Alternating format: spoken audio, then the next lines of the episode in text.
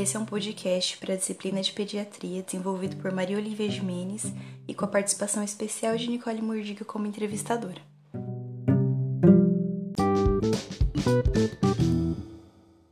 Pensando no Brasil, qual a relevância da diarreia na mortalidade infantil e como mães ou responsáveis podem atuar na contenção do quadro? A diarreia é uma das principais causas de mortalidade infantil nos países subdesenvolvidos. Caracterizada pela eliminação de fezes predominantemente líquidas e um número maior de evacuações, ela nos leva ao déficit hidroeletrolítico, que é desencadeado com um quadro de desidratação por uma perda maciça de água e eletrólitos, e é acelerada nas crianças pela presença de mais água compondo o organismo.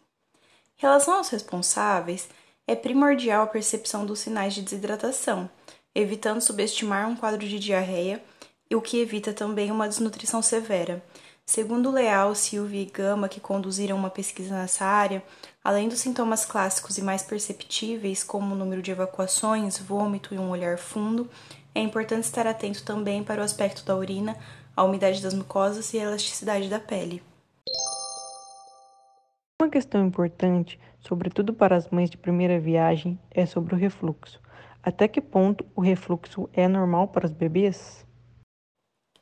O refluxo esofágico normal, segundo a Sociedade Brasileira de Pediatria, é aquele que não gera um incômodo e alterações na rotina do lactente.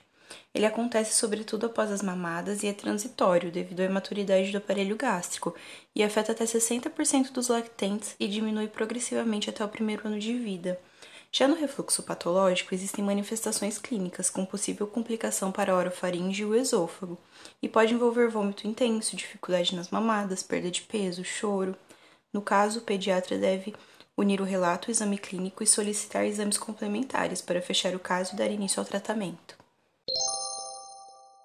Então, no caso desse refluxo patológico, é possível que ele leve a um quadro de desnutrição ou desidratação?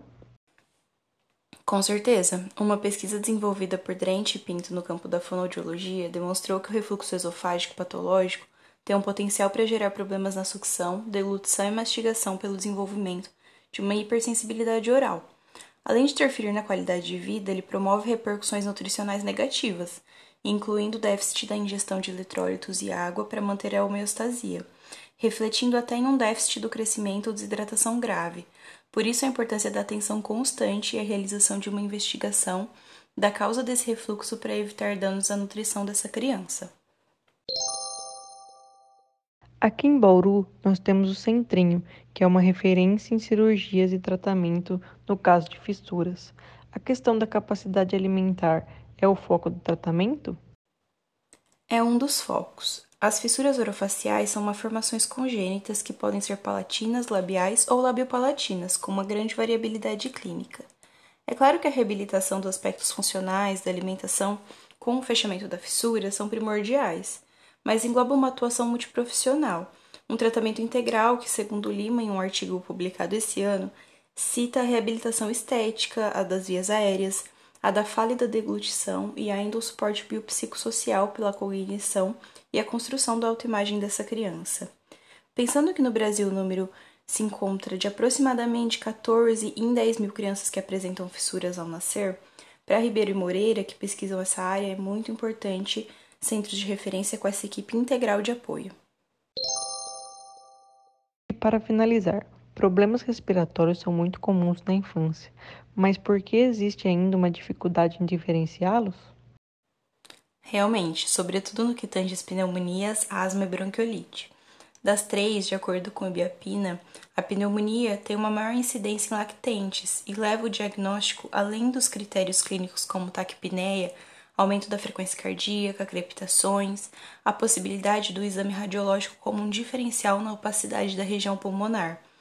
Já para asma e bronquiolite, a situação é mais difícil, porque ambas se pautam na história clínica e têm como característica a dificuldade nessa expulsão do ar, a tosse persistente e essa pieira, essa sibilância.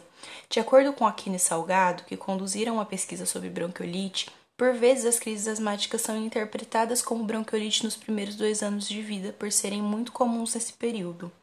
Isso gera, segundo Nunes, Solé e Naspitz, um subdiagnóstico de asma, que, apesar da etiologia de ambos os acometimentos serem bem diferentes, levantou-se ainda o receio no estabelecimento de um diagnóstico de asma tão cedo por ser uma condição crônica.